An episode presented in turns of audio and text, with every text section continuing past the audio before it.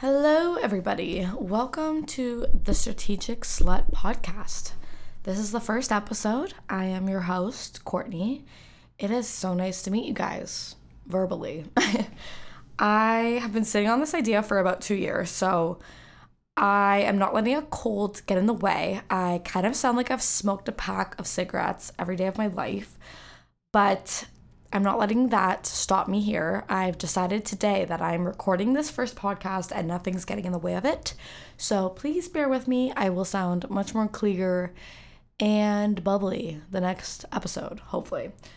So I want to thank you for joining in. Um, I don't know what to expect with this, but I hope people find it interesting. I am here to start a podcast about kind of taking back the word slut in relation to dating and sex. It's kind of what I'm super interested by.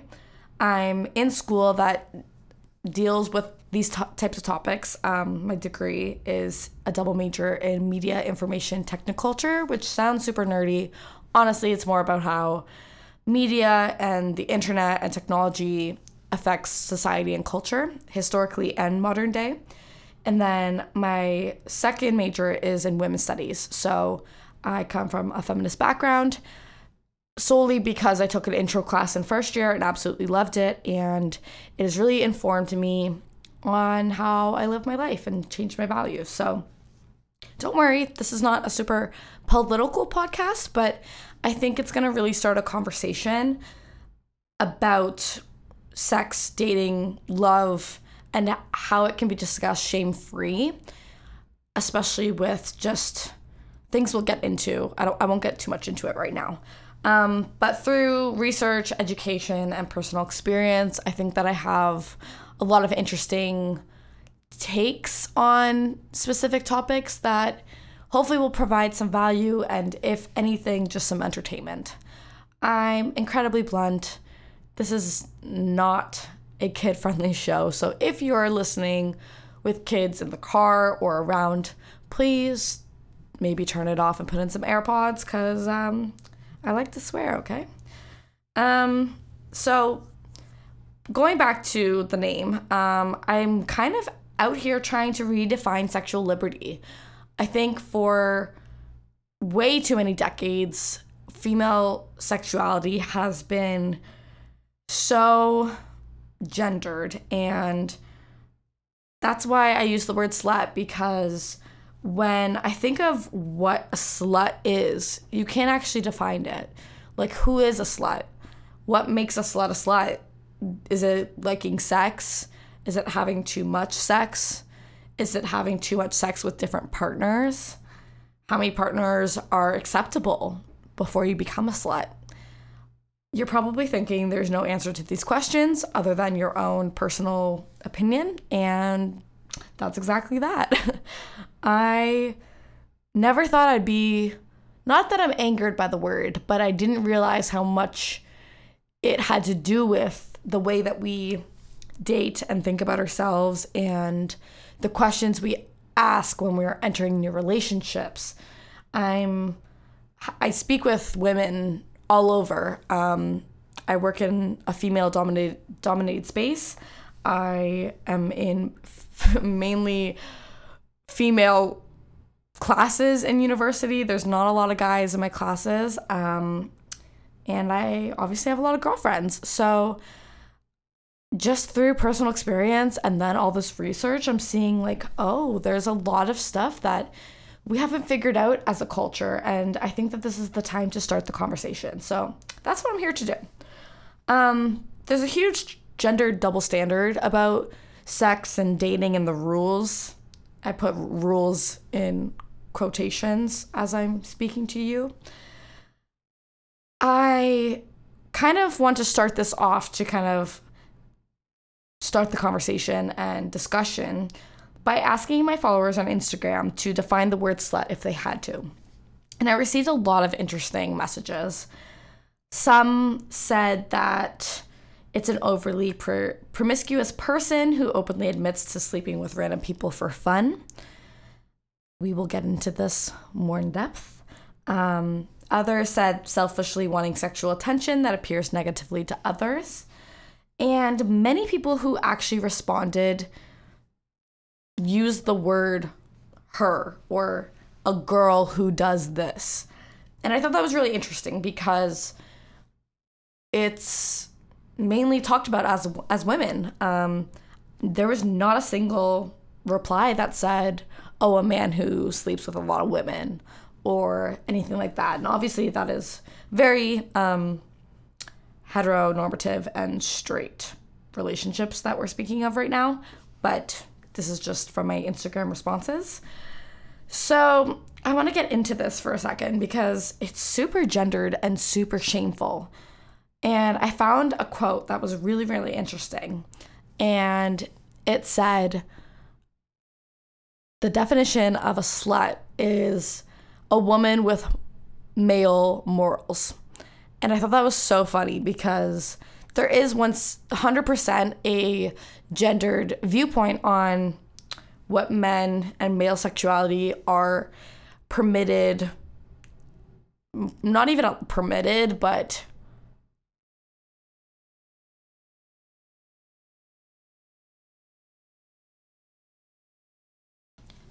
Sorry, guys, I started choking.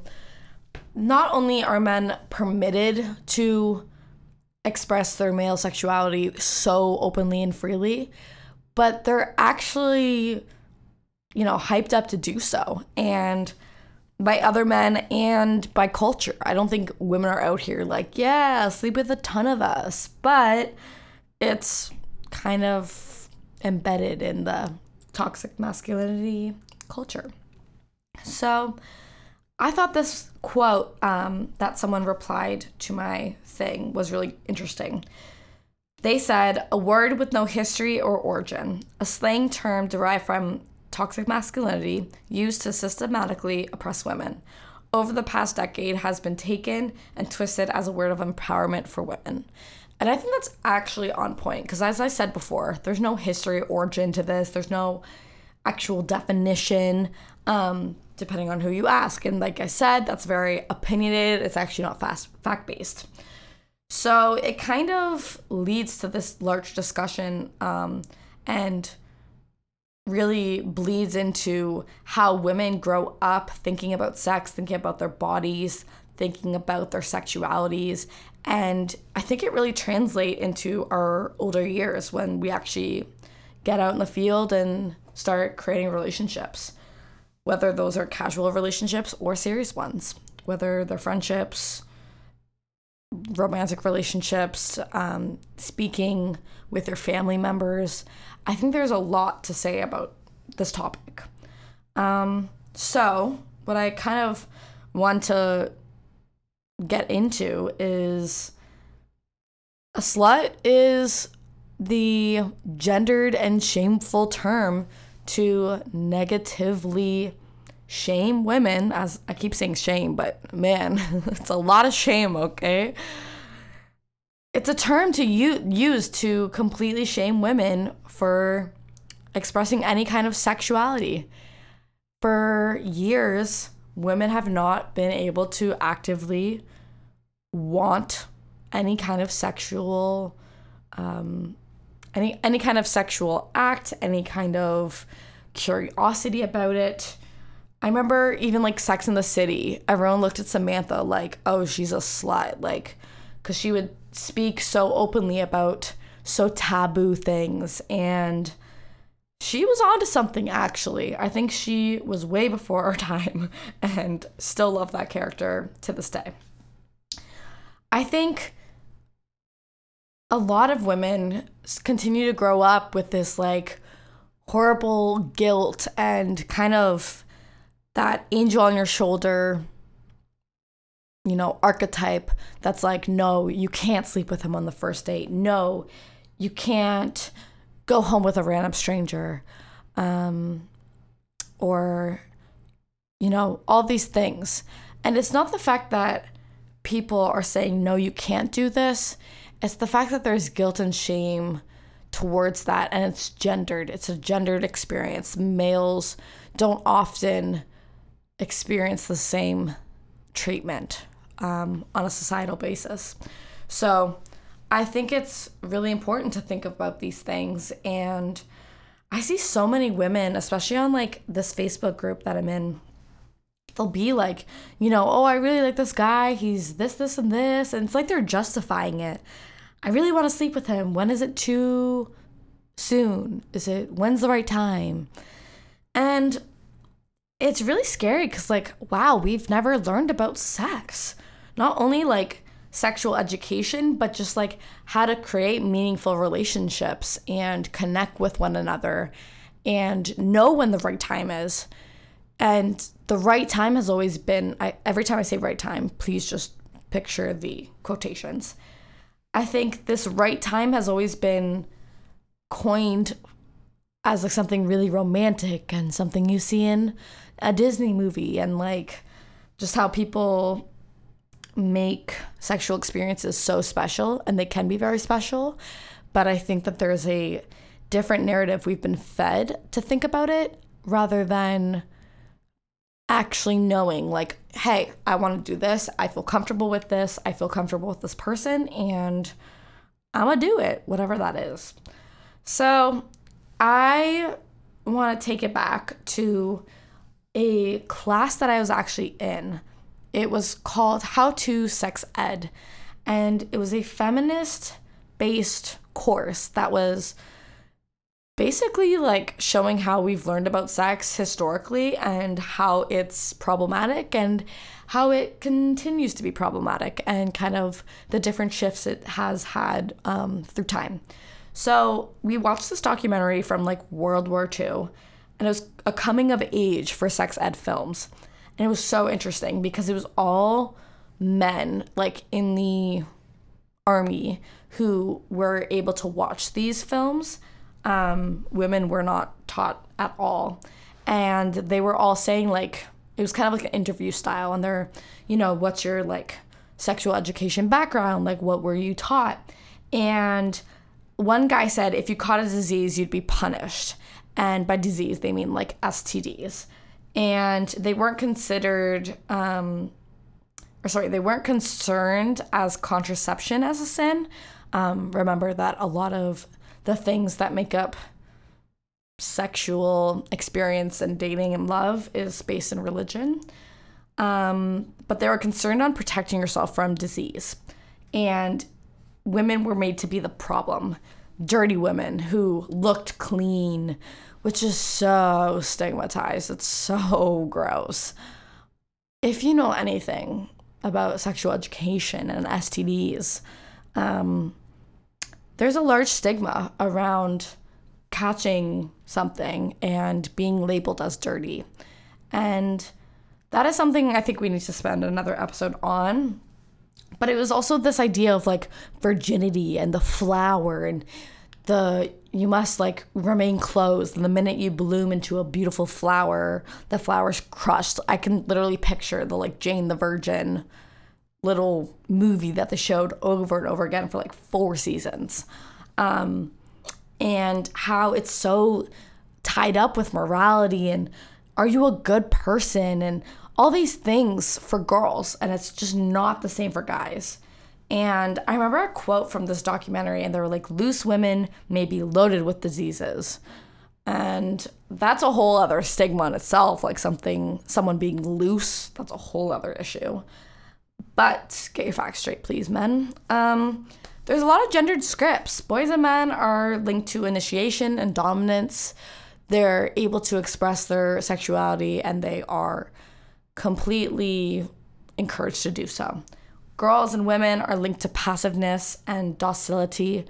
You must remain an innocent little angel who has never been touched and all of these horrible scripts that we've been fed our entire lives. and even in the media, if you still listen to specific channels and just different people, you'll definitely hear the different religious backgrounds that come through. And that's nothing to hate on religion, but I think it really removes women's rights in doing what they want with their bodies, but also encouraging women to do things that make them feel comfortable because like what you can see is the lack of such sexual education. They're out here you know finally ex- escaping their like strict parents house and they go to college for the first time and they're like 18 19 maybe maybe younger and they get drunk at a party and hook up with some random frat boy and maybe they used protection maybe they didn't Maybe it was a really uncomfortable experience because they had no idea what they were doing. Maybe the guy, like the male partner in obviously a straight sexual relation, um, maybe the guy was like expecting this big porn experience. Maybe they were jacking off since they were 12 to some crazy ass freaky sex that is not actually um, one of your first experiences. I think when you're young, you see these on, you know, porn sites and stuff, and then you actually get to the bedroom and you're like, this is really uncomfortable and awkward. So I think it's really damaging to young adults when they start to engage in sexual activity to have these weird narratives and scripts and stigmas to be kind of floating through their mind when they're just trying to figure out what they like and what makes them feel good and who they want to share those experiences with. So I'm really intrigued by the topic, and maybe this is something that you've never seen or have never thought of. And I'm obviously opening the conversation. So, of course, I want to hear your opinions, but I also want you to think critically and remove yourself from some potential you know biases that you may have grown up listening to from your parents or from a church or school. There's actually a really crazy statistic and i'm trying i'm blanking on what it is. I think it's like three to five states in the us are the only states that mand- um, make sexual education mandatory. And with the gendered scripts of sexual relations and sexuality and expressing your wants and desires, I think that's so damaging because girls are growing up and they're, you know, getting to their 20s and they're like, when's the right time to have sex with this guy? Am I a bad person if I had a one night stand? Am I a slut? You know, everyone's scared to be called a slut. And it's because it has so much rooted shame and negative impact to it's obviously here to oppress women rather than reward them. And I don't think it needs to be oppressed or reward or this or that. I don't think we need to be out here like, yes, girl, like sleep with a thousand men. No, I don't think it needs to be like that. I just think it should be a little bit more like, okay, that's what you do, cool um, and just like really open the conversation without judgment. And obviously, everyone's having sex. And if you're not having sex, you're probably gonna end up eventually having sex. So why not talk about it? Why not open up the conversation about it instead of having all of us be out here Googling all of our questions and letting the internet and algorithms decide how we feel about specific topics?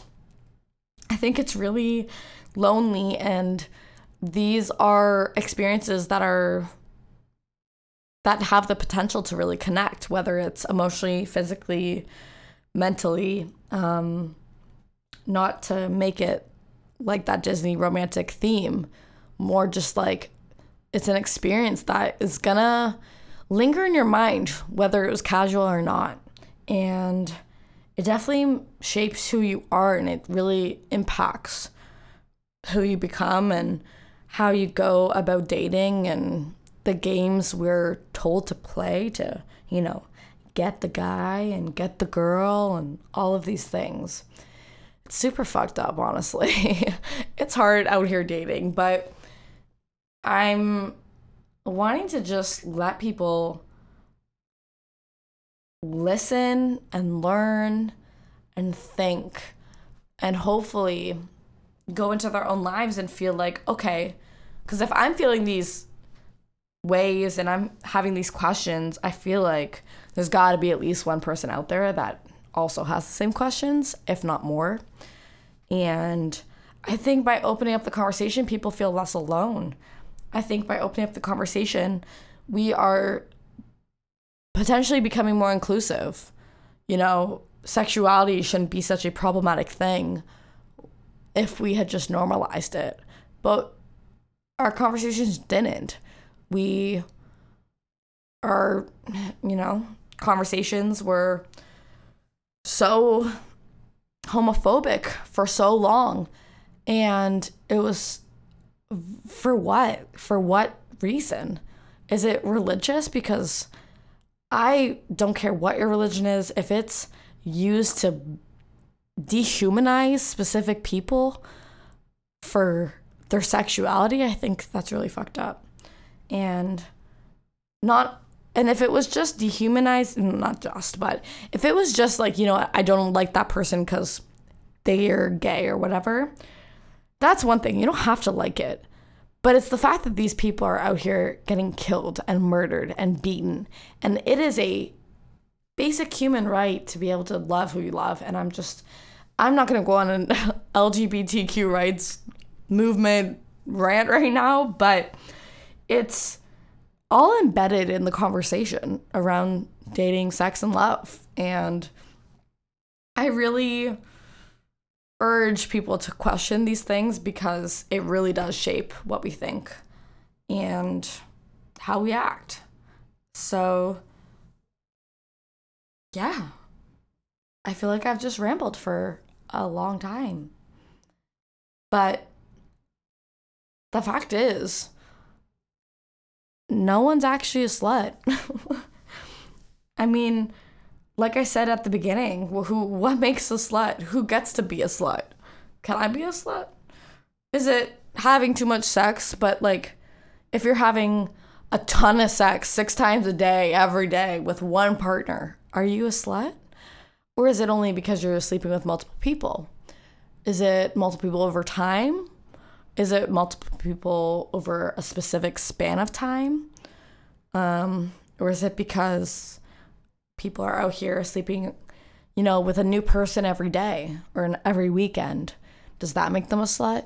Like, really, it's all personal opinion. And I think, like I just kind of explained the historical context and everything, there are some really generic answers to these questions but they're all rooted in shame and they're not rooted in promoting good things. I mean, I'm in these Facebook groups and like I see women say that they're like in their 30s and 40s and have never had an orgasm. And I'm just so shocked. Well, I'm not shocked, but I am. Um, just because female sexuality has never been permitted. And no, it wasn't illegal, but it's been so frowned upon.